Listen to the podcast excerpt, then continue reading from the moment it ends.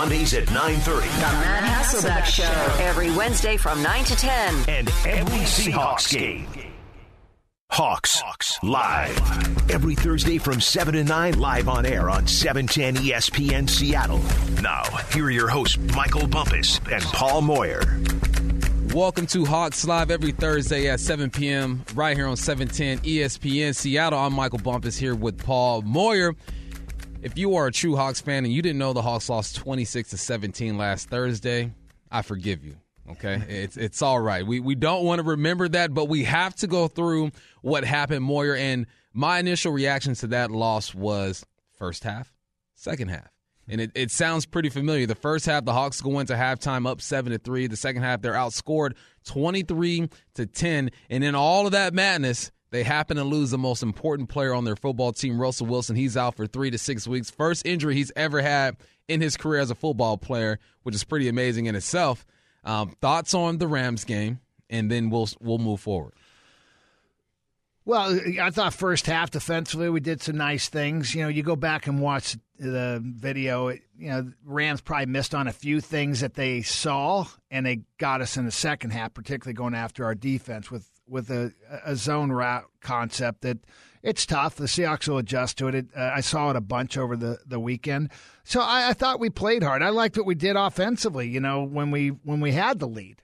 Um, but you, you, obviously you lose Russell. That's tough. Uh, Geno Smith comes in. That was a great drive. Uh, we'll talk obviously more about him. I'm excited that you know for an older guy, still got great legs. Yeah. and that's going to be important moving forward.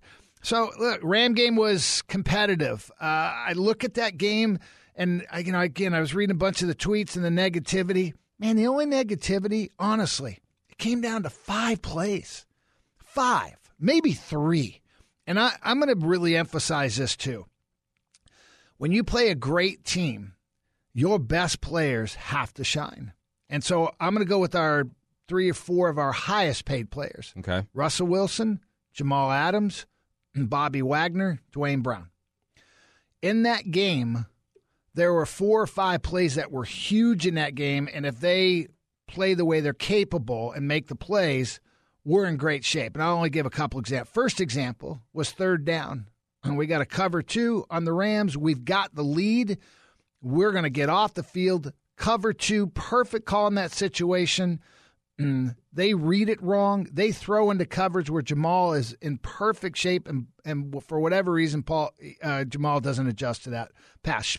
At worst, knockdown, interception. No chance that that should have ever been caught. You talking about that long throw, long pass to DeSean? Yes. Okay. Yeah, and that was it was a third down play. Yeah. So so there's two things going on there. So why is that? And so that's a big play. Our best players have to make those plays. Those are give me plays.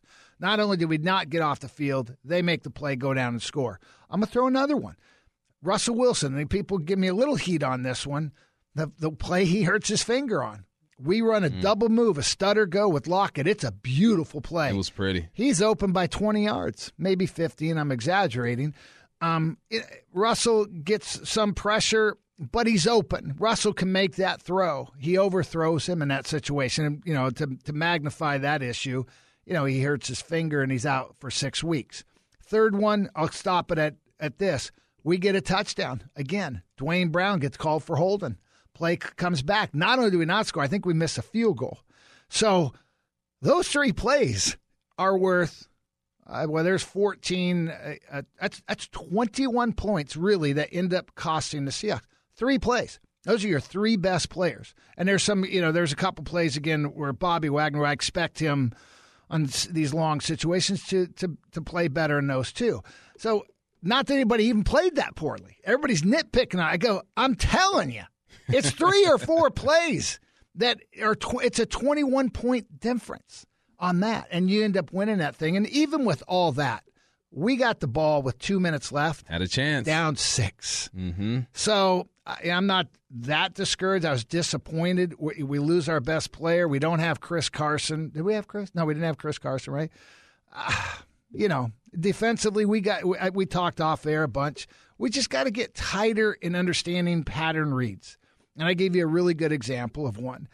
If they can learn these little subtleties, instead of them being big plays downfield, they're interceptions, or they have to pull the ball down and dump it off. and part of it is getting to know each other. It's still rep. So uh, let me ask you this: So when, as a coach, you've coached in the league, Yeah. right? When, as a coach, do you look at your coaching staff and you look at your players? You go, "Look, look, guys, this is just who we are." You know, I don't know if we can get these things right, or is it just a constant battle every single week? Uh, just try to tweak a thing here or there, and hopefully, eventually, they figure it out. Because at some point, if it doesn't get figured out, the season is just gone. And and we're not at the point right now where the season is gone. No, we're we're what twenty eight percent through the season, or, Yeah. or whatever it is with the extra game now. Um, so two things to that. Uh, look, some of it is I may just have a really special player. I'm looking at Jamal Adams. We, we got to stop playing Jamal Adams as as a traditional safety. He's not a cover two safety. He's an in the box safety. Yeah. Uh, you you've got to adapt whatever it is. We, we it may be pulling Bobby Wagner off on third down and putting him in for blitzes and things like that. Because I really believe you need to have Marquise Blair back as another safety. You got two digs in him, and then have a nickel, and then Jamal Adams. You know, or you got to put Jamal more in the nickel situation, which that didn't work because you know he's not going to man up all day on the slot. So that that's what. So somebody has a special skill that maybe you go, okay, that's not his strength. I don't know if that's going to improve. Then then I just got to live with some things, right? The other one though is the offenses now are so complex, right? Multiple formations, lots of different. You know, I'm in gun, I'm under center. I got all these different play actions, boots.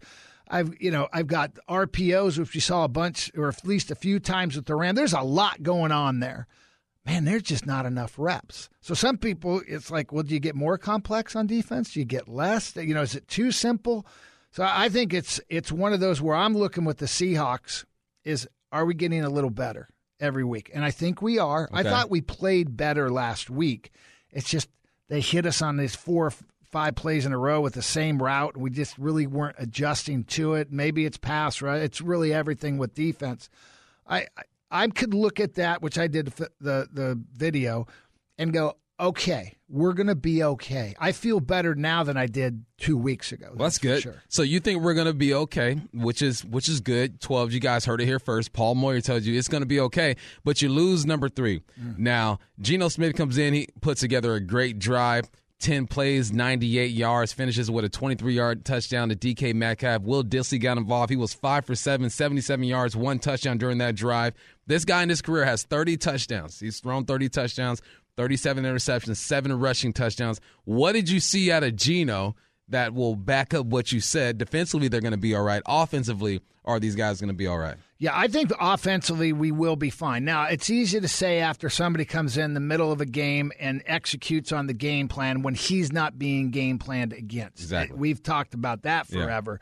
We'll see how this week is. He's going to get a ton of blitzes. That's what Pittsburgh does.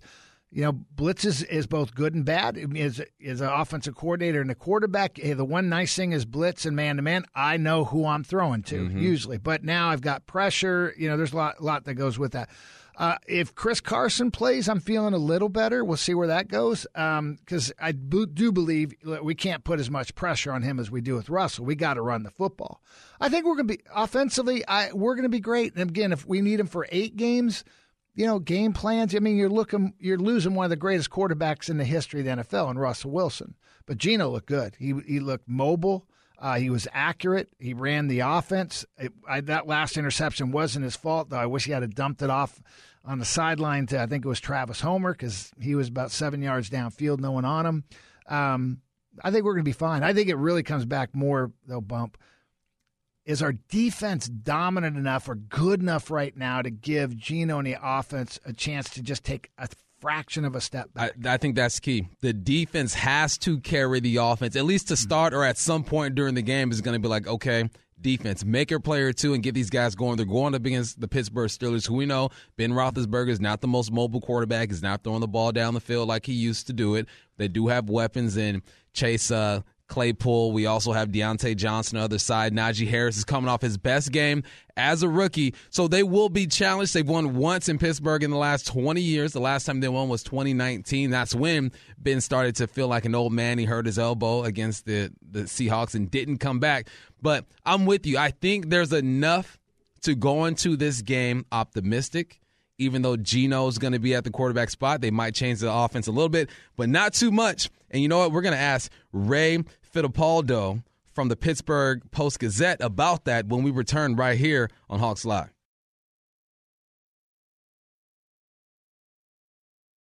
Hawks Live. Every Thursday from 7 to 9, live on air on 710 ESPN Seattle.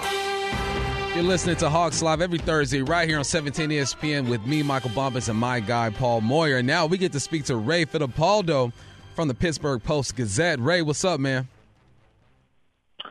Good to be with you tonight. How are you? Hey, nice to hear your voice again. We spoke to you, what, two years ago um, in the pre and post game show when the Hawks went down to Pittsburgh and – some familiarity going on, man, at least a little bit. We have a quarterback who was injured in Russell Wilson. Last time the Hawks went down there, Ben Roethlisberger was banged up. What's the mood there in Pittsburgh? You guys are coming off a win, uh, three losses prior to that. You beat the Cleveland Browns. What's the vibe over there? Yeah, I mean, listen, they're two and three right now. They're looking to get to three and three before they get to their bye next week. So, um, you know, I think they realize that the Seahawks are – coming in here a little bit banged up. You know, not only are they going to have to play without Russell William uh, Wilson for the first time uh, in a decade, but they're they're coming in here with um, a defense that's given up a lot of yards. So uh, you mentioned it; they're coming off a nice win against the Broncos. The offense, after a really rough start, got on track. So I don't want to say that uh, you know the fans are thinking the Steelers turned the corner, but I, I think they see a very real opportunity for them to get back to 500 at the bye. And considering the way the season started, you know, that would be a positive development. Thanks for that, Ray. It was the Denver Broncos. And during that game, Najee Harris has the best game of his career so far. What are you guys seeing out of Najee? He's really good. I, I think he's going to have a chance to be even better when he gets an offensive line that uh, is a little bit better than this one. Um, you know, the, the Steelers have four new starters um, up front. There's two rookies. Uh, rookie Kendrick Green is a starting center, and they're starting uh, a rookie fourth round pick Dan Moore at left tackle. And there's, there's just a, a lot of youth, a lot of inexperience. I thought they played their best game against the Broncos. You know, Broncos came to Pittsburgh with a top five defense. I, I still think they're, you know, they're they're a pretty good defense, but you know, the running game finally got untracked, and I, and I think that was the entire key to this Steelers offseason. They they needed to take the pressure off Ben Roethlisberger. Um, you know, he's not a guy at age 39 who can carry an offense anymore, but I think a lot of people think that he could still be an effective quarterback if he has a good running game. They they finally got that last week, and Najee Harris was a huge part of that. So um, I, I think this guy's going to be a really, really good player for a long time. Um, and once this offensive line situation gets settled, I think you're going to see that guy blossom.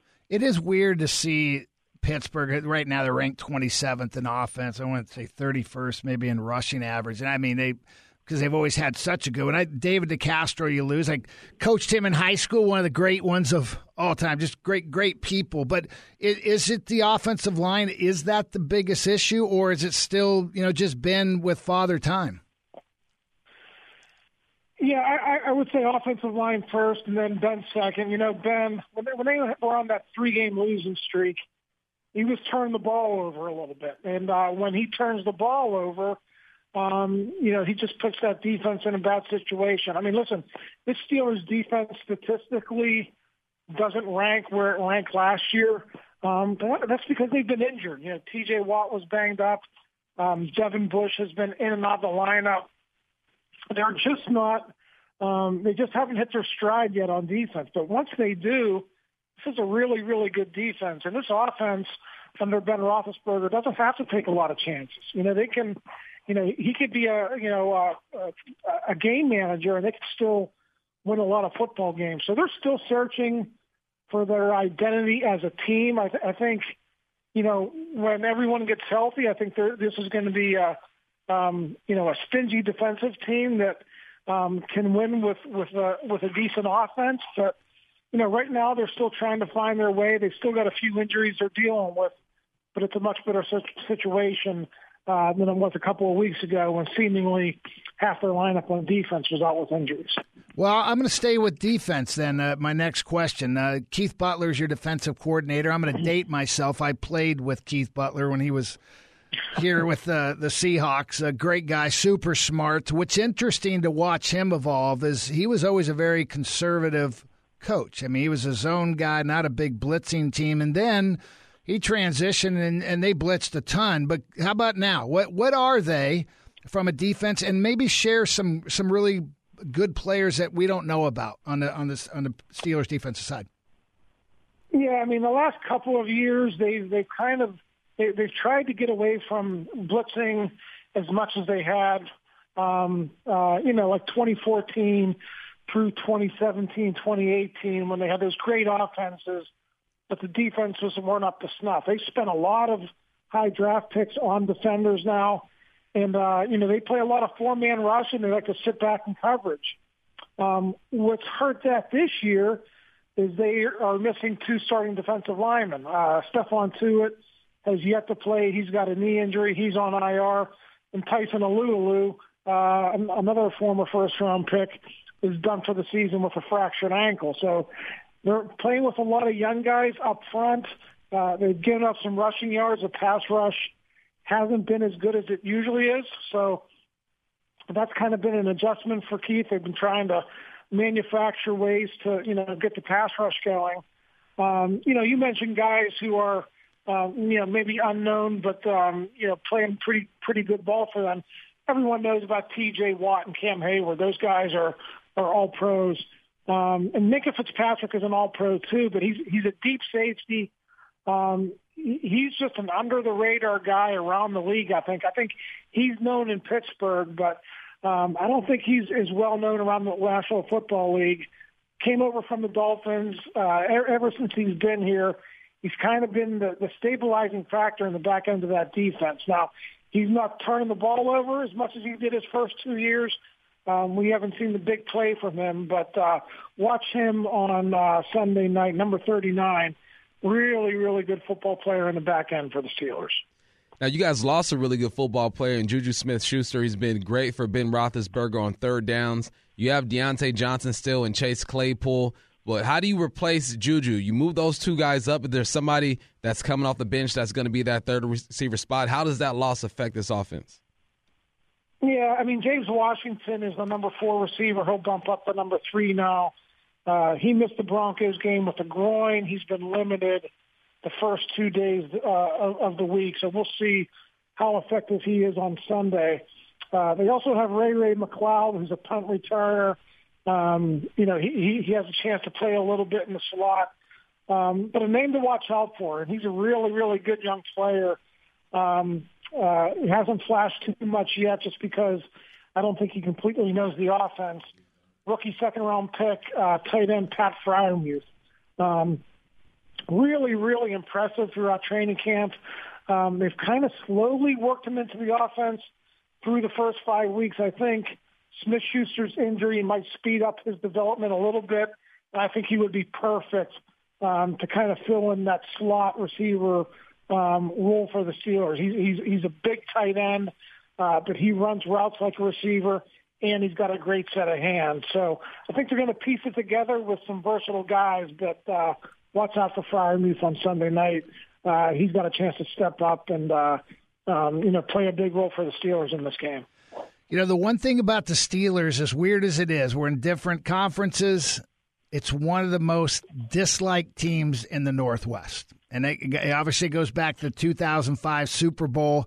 And but I, what was crazy to me uh, in that game, man, one day they traveled and had crazy, terrible towel, yellow terrible towel. So I know this is going to be a tough place for the Hawks, man. That's uh, that's a tough stadium to walk into for any opponent.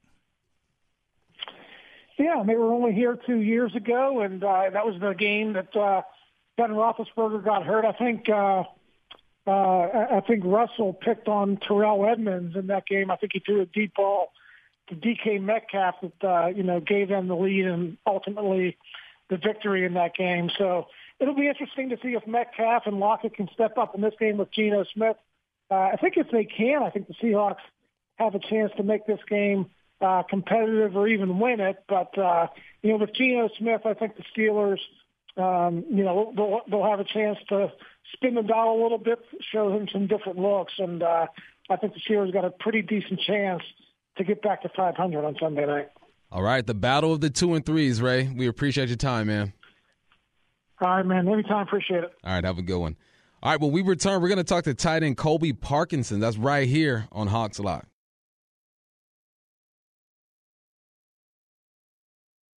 Hawks Live. Every Thursday from 7 to 9, live on air on 710 ESPN Seattle. You are listening to Hawks Live every Thursday on 710 ESPN. Thursday night football, the Bucs get it done 28 to 7, but the Philly Eagles are in scoring position. And right now we have the privilege to talk to Seahawks tight end Colby Parkinson. Colby, what up, man? How you guys doing? Hey, we're doing good, man. And you know, uh, we get these these athletes on and we interview them. And the first thing I do is I go, man, where'd he go to school? Where's he from? And you're from Cali, man. I'm from Cali as well. I'm Culver City, a little more, uh, what is that, north of you, um, over by the yep. airport. And you went to Oaks Christian, the prestigious Correct, Oaks yeah. Christian High School. What was that like playing in high school, just with all the expectations and the and and uh, the cameras and stuff? Man, it had to be a great experience. Oh, I loved it. Oaks was an awesome experience for me. Um, that was kind of a, a high school that I always wanted to go to uh, growing up. You know, it was a little out of the way for me, but um, was something that was really on my heart that I wanted to go there, and it was a great experience football-wise, school, and you know they do a great job with the whole faith aspect too. Where were you before that? Because it says you were born in San Ramon, up in Northern California. Were you living close to, to Westlake and Oaks Christian before you went there? Yeah, I was. So I was born up in uh, Northern California, and then actually moved up to Bellevue for a couple of years, uh, and then back down for you know from kindergarten on. I was in Simi Valley, just outside of uh, Westlake. And you were a hooper, man. Six seven. I, I hope you hooped, man. Uh, did you get any looks as a basketball player coming out of high school? Uh, I stopped playing after my junior year, so I didn't get too many looks. Um, but yeah, football was kind of uh, my path um, early on. So, looking at your junior year, we were, we were kicking this one around.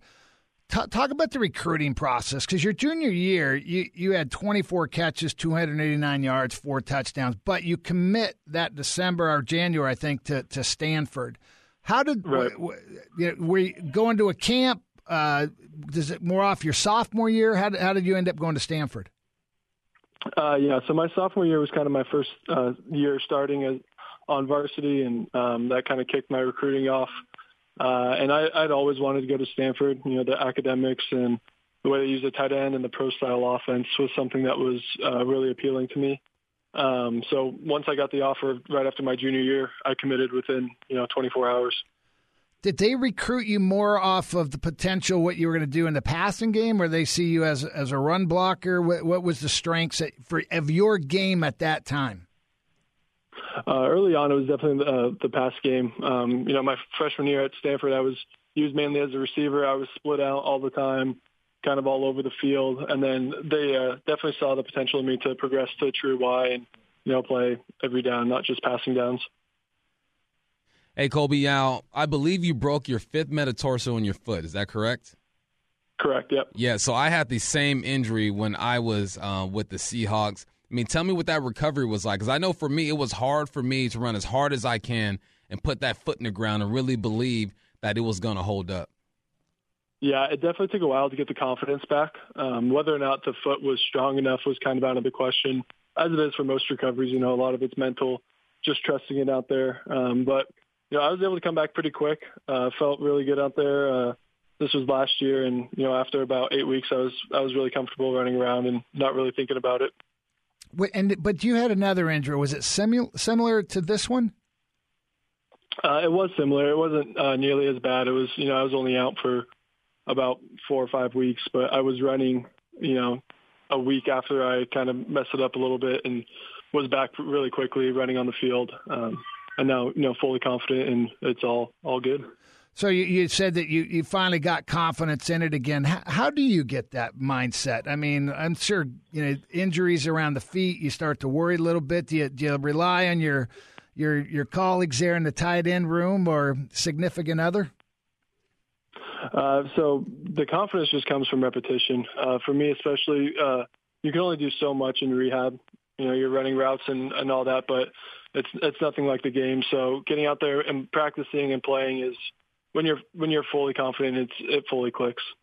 So now you're healthy, you're ready to go. Describe your game to people who probably don't know who you are. What type of football player is Colby Parkinson? Yeah, I'm a, I'm a six foot seven tight end who loves to catch the ball, run routes, and uh, you know has definitely developed the blocking part of my game to be uh, reliable and something that I'll continue to work on and you know be that dependable uh, every down tight end. Do you see that? I don't even know. I call it a hybrid. I mean, look, tight ends back in the day, you know, you had your hand down the ground and it was block first, and you were an outlet second. You know, now today it's you know you're a wide receiver, as you mentioned. You get spread out. How do you see that you how they use you moving forward and over the next couple of years? You see that being moved out mostly in the passing game? Uh, I think they'll try to use me all over the field. I mean, my job is, uh, or my goal rather, is to uh, be someone that, um, you know, when I'm on the field, they're not sure what's coming. They can put me out wide. They can uh, line me up, hand on the ground, and uh, we can do all different types of things and uh, really have some different creative looks based off of it. So uh, that's that's the goal for me, at least moving forward, and you know, try to show what I can do uh, out there on the field. He can do it all, Moyer. That's what he's saying. He can do it all. So now let's let's go back to college now, Colby. Now your your Stanford Cardinal has a big win against Oregon in overtime. They go up top yeah. to big receivers to get it done. Then the next week they lose to Paul Moyer's oh, alma mater. Thank you for bringing Arizona State. Just where do you think Stanford yeah. football is right now? You know, they're just trying to find it. Uh, I think kind of like kind of like us this year. Honestly, we're uh, have some great stuff going on and some stuff we you know we're working through and trying to trying to click. So uh, they'll figure it out. I know they will. And I mean that Oregon game was pretty awesome to watch. I was, I was fired up for them.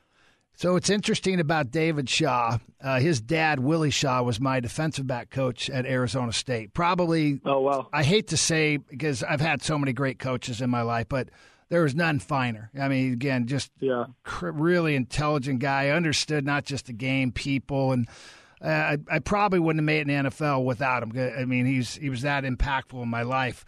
But I remember David uh, when I think I was either on a recruiting trip. I think I stayed at uh, the Shaw's house, and he was a little, and uh-huh. you know he was looking up, you know, like I was, you know. He was he was in awe of me back then. Is, is all I'm saying. um, so just just really happy. So Dave Wyman, that was more of a, a, a statement than anything on that. Uh, Dave Wyman, who went to Stanford and who I played with, also he I said, well, give me something to ask uh, Colby that you know maybe no one knows, and he said, "Go ask them if yeah. they still have Sunday night flicks at Stanford." Sunday night sit. Flicks. Sunday night what? Flicks.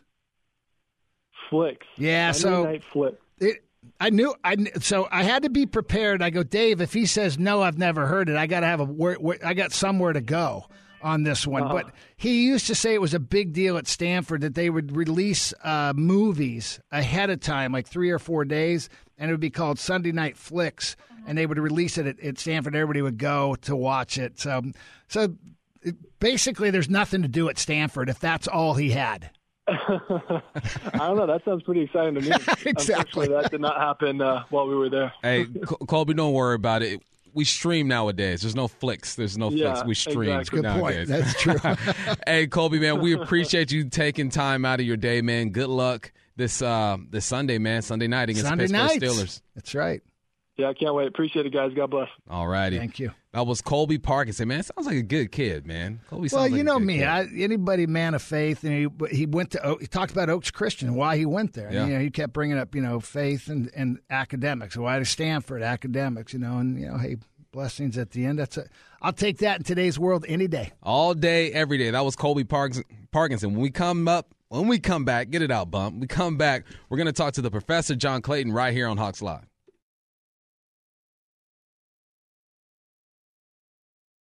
Hawks Live. Every Thursday from 7 to 9, live on air on 710 ESPN Seattle. You know what it is, Hawks Live every Thursday.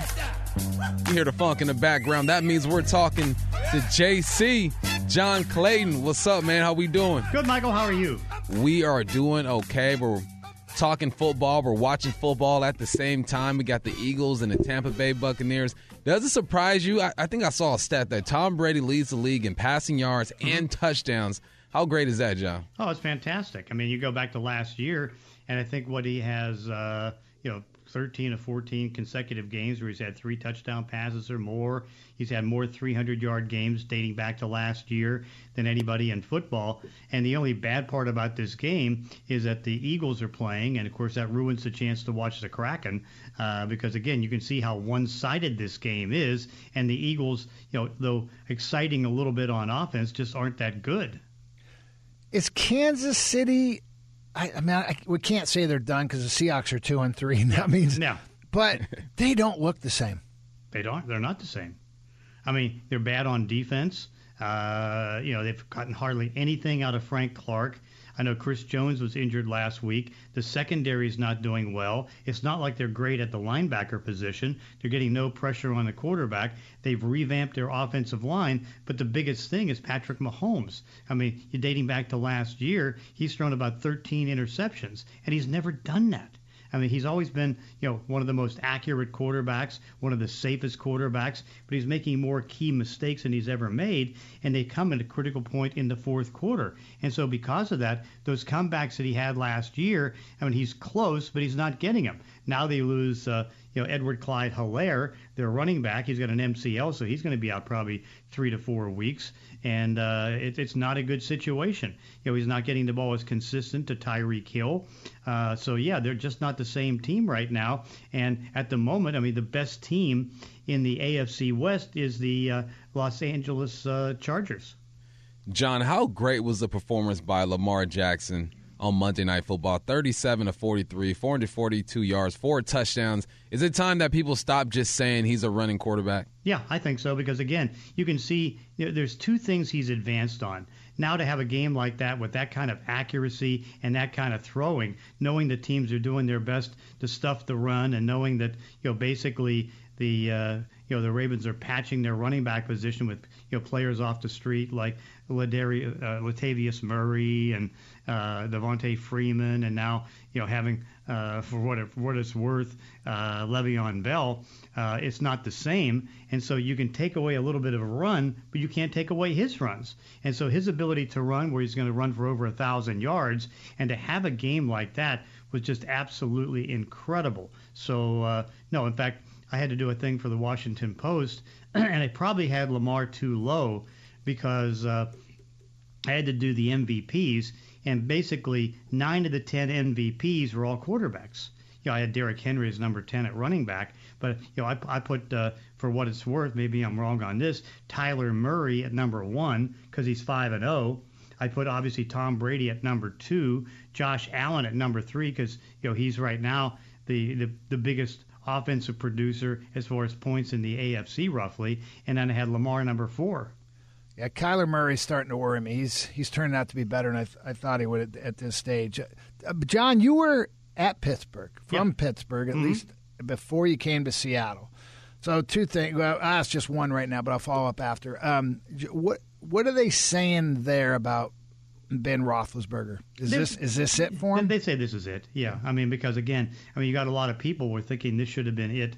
Uh, you know this uh, before the season, which would have been wrong because again, where are they going to get the quarterback? I mean, it's like uh, you know they they make they make the playoffs, they win 11 games, so you know it's like Tom, John Schneider in that you're drafting in the 20s. Where's the quarterback? I mean, because five quarterbacks you know went in the top 13 picks, and so you know, and they weren't going to have the ability to trade up into uh, 13 or 11 or so to be able to get a quarterback. I mean, it's like, yeah, you're going to replace Ben Roethlisberger with Davis Mills of Stanford. I don't think so. so you know now this year, if they have a bad, if they continue to lose, now of course they won a big game last week against Denver, uh, but if they have a season right now, uh, they could end up you know with a top 12, top 10 pick and be in a position to move up to get a quarterback. But I think right now what you're looking at is Ben is getting too beat up. You can see that Ben other than last week, has not thrown the ball downfield as much. I mean, for example, three of his first four games, I mean, he threw for less than six yards an attempt. And as you know, Paul, uh, and you know, Michael, it's like, hey, uh, I mean, you need 6.4 is not good. Less than six is bad. Yeah, they got they got you know. Unfortunately, I think they have to put it on the shoulders. Go they're thirty first in the Mm-hmm. rushing yards a game and then 29th rushing average. So they're they're not getting it done either way. Yeah, but they're getting better right now because they had a real good game against Denver with Najee Harris. That they did. No, he had a career game. All right, so you uh, Pittsburgh guy, Seattle guy. I think Pitt the the best uh, at nighttime, the best look of any stadium in the, in the National Football League is Lumen Field. I, it's just the way Okay. it's. But I tell you what, I think the second best is. Uh, is it still Heinz Field? Heinz Field, It's, yeah. it's, it's Heinz Field. Those terrible yellow towels waving all Mm-hmm. crazy. So maybe share little differences between those two experiences when people walk in and what the Seahawks are against it with that home crowd. Well, what you have to do is you have to go back in history and uh, you know look what happened in Pittsburgh because all of a sudden you know Pittsburgh in the early 70s you know the steel mills were starting to close. And so what ended up happening is that uh, you start losing a lot of people moving out of town because you know they don't have the type of high-paying type of jobs that you would have in the steel mills, and so uh, there was a real kind of lull there. Then all of a sudden here in 72, the Steelers start, they make their first playoff run with the Immaculate Reception, and then eventually, two years later, go to four out of six Super Bowls. And all of a sudden, that developed the pride that this team, ha- that the city had in their football team, and the pride that the city had in their in, in their Steelers and also in their city. And so that was important because now you can see the fan base is about as good as it can be. It's loyal, it's loud. I mean, it cares. I mean, Frank. I mean, uh, you know, Myron Cope was the one who started the terrible towels, and of course, uh, you know. Whom ha? He was the one who uh, you know taught them all to try to wave those towels and do it, and they all do it, and they love doing it. But I mean, they've got a great fan base. They care about this team, and they're always going to cheer it on. First time I ever cried. Immaculate reception. I was a diehard Raider fan, even though I grew up in Southern California because I was George Blanda and Fred Biletnikoff and all those guys. First time I ever, and I was little, but I have never liked Pittsburgh since until we had um, who was our running back? Sorry, Franco Harris. Yeah, yeah. When we got him in '84, when Curt Warner got hurt, and I got to hang out with him for eight games when he was on our team. One one of the sweetheart of, of sweetheart guys. Oh, no question about it. A great guy, Franco in the Banco, and you know all that stuff. I mean, uh, I still remember, you know, right before he came to Seattle, you know, going over to his house over in the north north side of uh, Pittsburgh, and uh, you know, saying, Franco, what are you doing with this holdout? I mean, you're asking for a multi-year contract, and you're in your 30s. Are you crazy? No, I deserve it. It's like I've had a great career and I deserve a two or three year contract extension and all that. I said, Franco, you're not going to get it. And so next thing you know, they let him go. He ends up coming out here, and he is just a great guy. John, our producer Nasser Chobe always gets us with some some good stuff. And on our show sheet, he has look. The Seahawks came into training camp with ten corners. Three of those guys remain: Reed, Brown, and Hislop. Do you think they are content moving forward with these guys? No, I think that uh, they're still going to continue to look. I mean, because again, it's like uh, the cornerback position. I know Dave Wyman didn't believe me on this, but I told him it's like the cornerback position right now is one of the most injured in football. Cornerback and offensive lineman, and so that's why, for example, there was no question that Tre Flowers was going to get something quick. You know, Cincinnati loses Trae Waynes, their high-paid cornerback from last year. I mean, he goes on the injured reserve list. Boom, Flowers goes. But I think what you're looking at right now is that you know they they bring in uh, Ahkello With- Witherspoon, and that didn't work out, but they were able to get rid of his four million dollar guaranteed contract. You know, Flowers. Prop, I, I, they, I don't know. There's a debate whether he wanted out or not, but you know, Pete Carroll at the very least said that you know they needed to go a different direction because he needed a fresh start, and so that didn't go. But uh, you know, they make the trade for Sidney Jones, but I think they're still going to be looking. You know, again, I don't think that they I mean, again, it's, I was kind of surprised they weren't w- willing to give up that the low 2023 pick to get uh, Stephon Gilmore. But you can understand it. He's 31. He didn't have a great season last year, and he's still injured. Like, for example, he still got another week on the uh, PUP list, so he couldn't help immediately.